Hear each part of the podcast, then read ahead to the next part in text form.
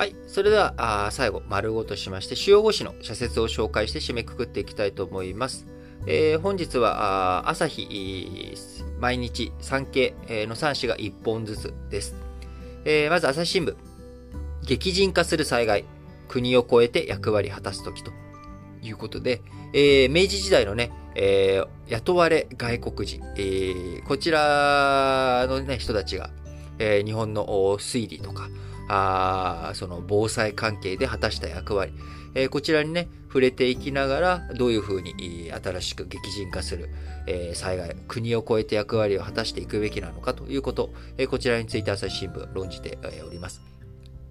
人類が地球規模で直面する危機の一つが温暖化だ。各国が対策を迫られる中、自然の怖さと恵みを知る日本はどこまで世界に貢献できているか。ということでね、えー、こちらね、えー、あのー、今回この社説の中で紹介されているオランダ人技師のヨハネス・デレイケさんとか、あ僕の知らない人物、お雇い外国人って言ったらね、あの、大森貝塚を見つけたモースさんとか、ああるいは、ボーイズ・ビー・アンピシャスで、えー、有名なね、クラーク博士とかね、えー、クラーク博士は去年、あのラジレキ本体の方でも取り扱いましたけれども、えー、こういった方が有名ですが、あの、デレーケさんという方、あオランダ人で、えー、オランダってね、あの皆さんも、あの、国土が、えー、低くて、え国土が、国土が低くてね、堤防とか、あるいは、あのー、風車とかチューリップのイメージ強いと思いますけれども、えー、それってやっぱ堤防、灌漑設備をしっかりやるために風車使って、えー、水車回したりとか、あそれで水はけを良くしたりとかして、チューリップ球根植えて、えー、作ったりとかね。今は農業大国として、えー、オランダ位置づけられておりますけれども、やっぱりその水利関係とか、あその防水、えー、水に対するね、災害関係については昔から強かったというところもあり、えー、土木関係、えー、このデレーケさん、えー、1900、1800何年に来たのかな ?30 歳の時に、えー、メイ政府に招かれて、1903年まで30年の長きにわたって日本で暮らし、土木や治水で数々の業績を上げたということですけれども、まあ、じゃあ逆に日本、今、あ世界のね、先進国として、えー、まだまだ、位置づけられる、えー、日本にとって、えー、世界各国に対してですね、どういう役割を果たせているのか、あこれをね、しっかりと考えていきたい、そんな社説でした。えー、毎日新聞、再生2022、脱炭素と日本企業、現状維持のリスク直視を。ほんの10年前には、日本が電化を先導していた。三菱自動車や日産自動車が世界に先駆けて量産し、日本の EV 市場は世界全体の3割を占めた。今は中国や米国に水を開けられ1%に届かないということで、えー、今ね、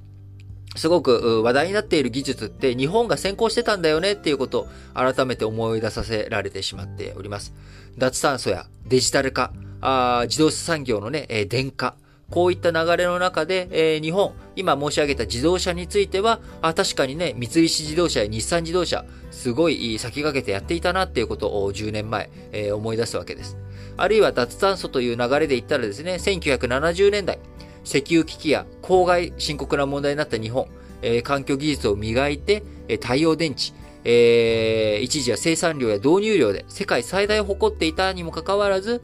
再生エネルギーの利用っていうのはあくまでも脇役だよねっていうような観点。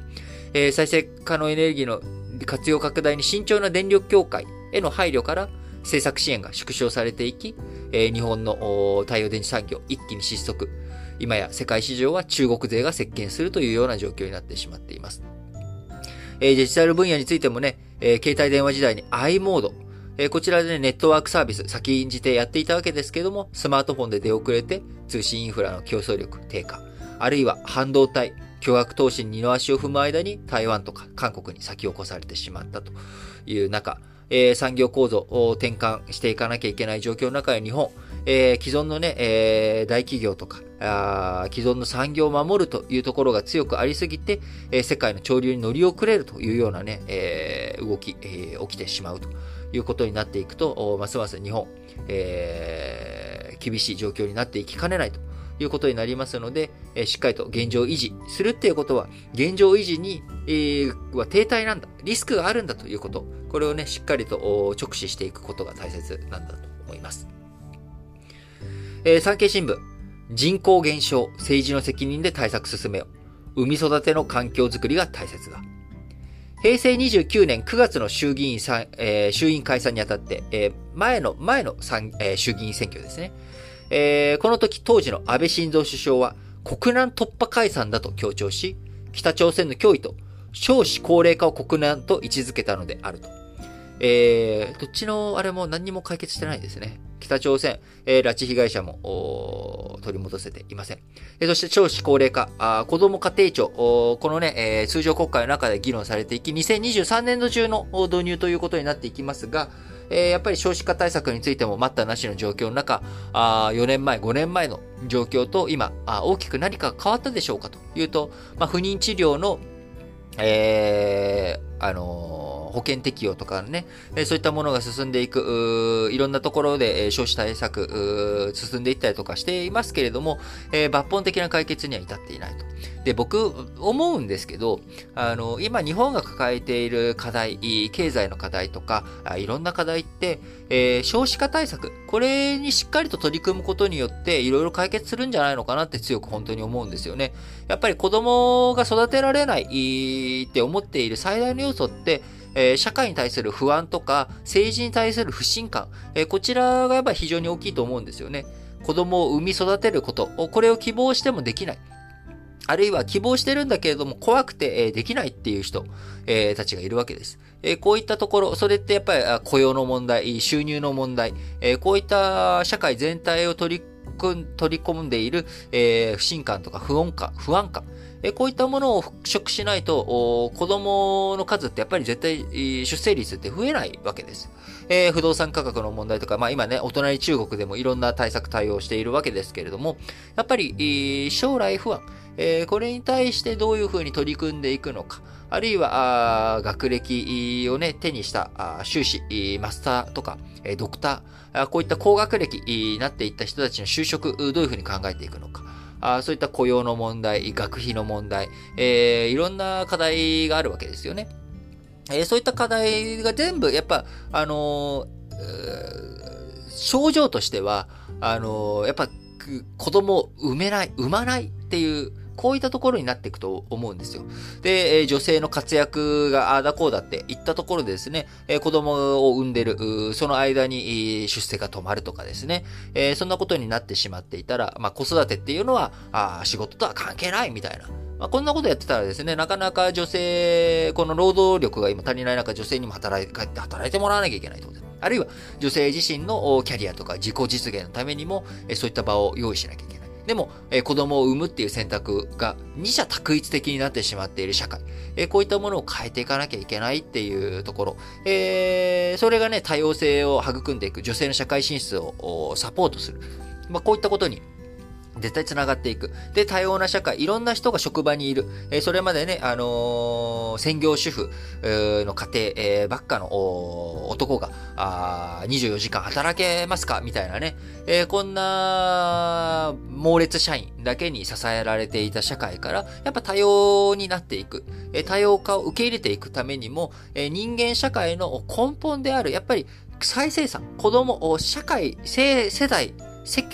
世代を再生産していくっていう、えここの部分にどれだけ注力していけるのか。あこれがね、やっぱ経済とか日本社会、え、前向きにしていく上で、欠かせない僕は、あの、急所だと思っています。えー、そのためにもですね、あのす、べてに優先して、えー、子供の問題、えー、こちらについて対策対応できていけるようにね。で、いろんな、否定的な意見もある中、子供家庭庁っていう風にしていくんだっていうことであれば、家庭の問題、やっぱり夫婦の問題、家族の問題、その、え社会の基盤たる、えー、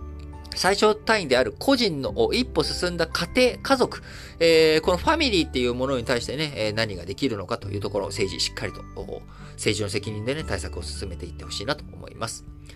えー、読売新聞、えー、博物館登録制度、多様な活動を評価する仕組みに。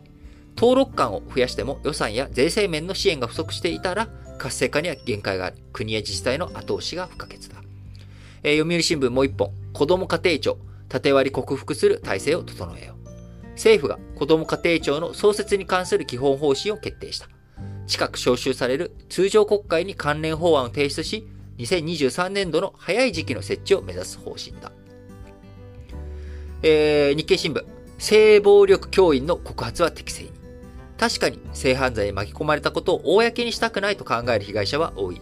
ネットでの悪意ある書き込みや、教員の処分手続きに伴う度重なる事情聴取などは、二次被害と呼ばれ、特に未成年には大きな負担だと。だからといってね、性暴力の教員、告発をしないということ、これはね、やっぱり、あの、おかしいということになりますので、えー、申告罪、えー、そのね、え、犯罪がありましたと言われて初めて、え性暴力、犯罪になるという規定を、え取っ払って、えー、刑法変わっているわけですから、え、性暴力教員の告発、適切に、適正に行っていくということをやってほしいと思います。えー、最後、日経新聞、ソニーの EV 参入が示す自動車の変貌。半導体はじめ、エレクトロニクス産業が失速し、ネットビジネスやバイオなども振るわない中、自動車は日本に残された強い国際競争力を持つ数少ない産業の一つだ。新旧企業の競争と協業でその強みを今後とも堅持したいということでね、えー、これからますますソニー以外も参画、参入していくというふうに見られていく、えー、EV 業界。えー、ここでね、えー、淘汰されていくのか、日本のね、えー、車、自動車産業生き残れるのか、えー、それがね、日本の今後の国際競争力を占っていく上でも非常に重要なところになっていくと思いますので、えー、しっかりと見ていきたいなと思います。はい。えー、ということで、本日も皆さん、新聞解説ながら聞きをお聞きいただきありがとうございます。えー、今日火曜日ですのでね、あのー、ラジ歴本体の方でも配信をしております。えー、先週金曜日に引き続きまして、幕府というもの、これ一体何なのかということについて解説しておりますので、えー、本日もぜひ興味がある方、あお聞きいただければと思います。えー、そして明日あ、日本時間のね、えー、1月12日の水曜日に、えー、今年の勉強会として、え、やろうと思っている、え、ヨーロッパ全史と中国の歴史、こちらの無料事前オンライン説明会を明日開催します。えー、興味ある方はですね、各エピソードの概要欄に記載しておりますノート記事。こちらをクリックしていただくと、具体的な時間と、えー、そして、あのーあれです。あの、ズームの URL、リンク貼っておりますので、えー、明日時間になりましたらそちらにご参加いただければと思います。えー、全然ね、まだ参加悩んでるよという方のための説明会、事前説明会ですので、えー、どんなことやるのかなっていうこと、興味ある方、ぜひ入って、えー、来ていただければと思います。えー、特にですね、今やっぱりウクライナ情勢とか、あこういったことを踏まえると、えー、ヨーロッパの歴史、えー、第二次世界大戦前にあったね、ミュンヘン会談、え、このあたりを彷彿とさせる状況が今あるわけです。やっぱりそういったケーススタディとしての歴史、いろんな事情、事例を知っているということ、え、そして流れを理解しておくということ、非常に大切だと思いますので、え、たくさんの方の事前説明会のご参加、あまずはお待ちしております。はい。えー、そして、えー、ラジ歴本体、そして新聞解説ながら聞き、どちらもですね、えー、皆様からのメッセージ、えー、質問、こちらをね、お待ちしております。えー、たくさんの方々にね、えー、ここ最近、日々、1通2通ぐらいの頻度で、えー、来ておりますけれども、えー、ちゃんと目を通しておりますよ。本当にいろんな方の反応、えー、嬉しく思っております。えー、僕のね、例え話、昨日の狼少年例え話、面白かったよとかね、えー、こういったあ話でも構いませんので、いろんなコメントいただければと思います。えー、こちらも各概要欄のね、エピソードの、各エピソードの概要欄に、えー、Google フォームのリンク貼っておりますので、えー、興味ある方、あこちらからあ入っていただいて、えー、リートン、あるいはソッシーにね、えー、メッセージ送っていただければと思います。それでは、皆さん、今日も元気にいってらっしゃい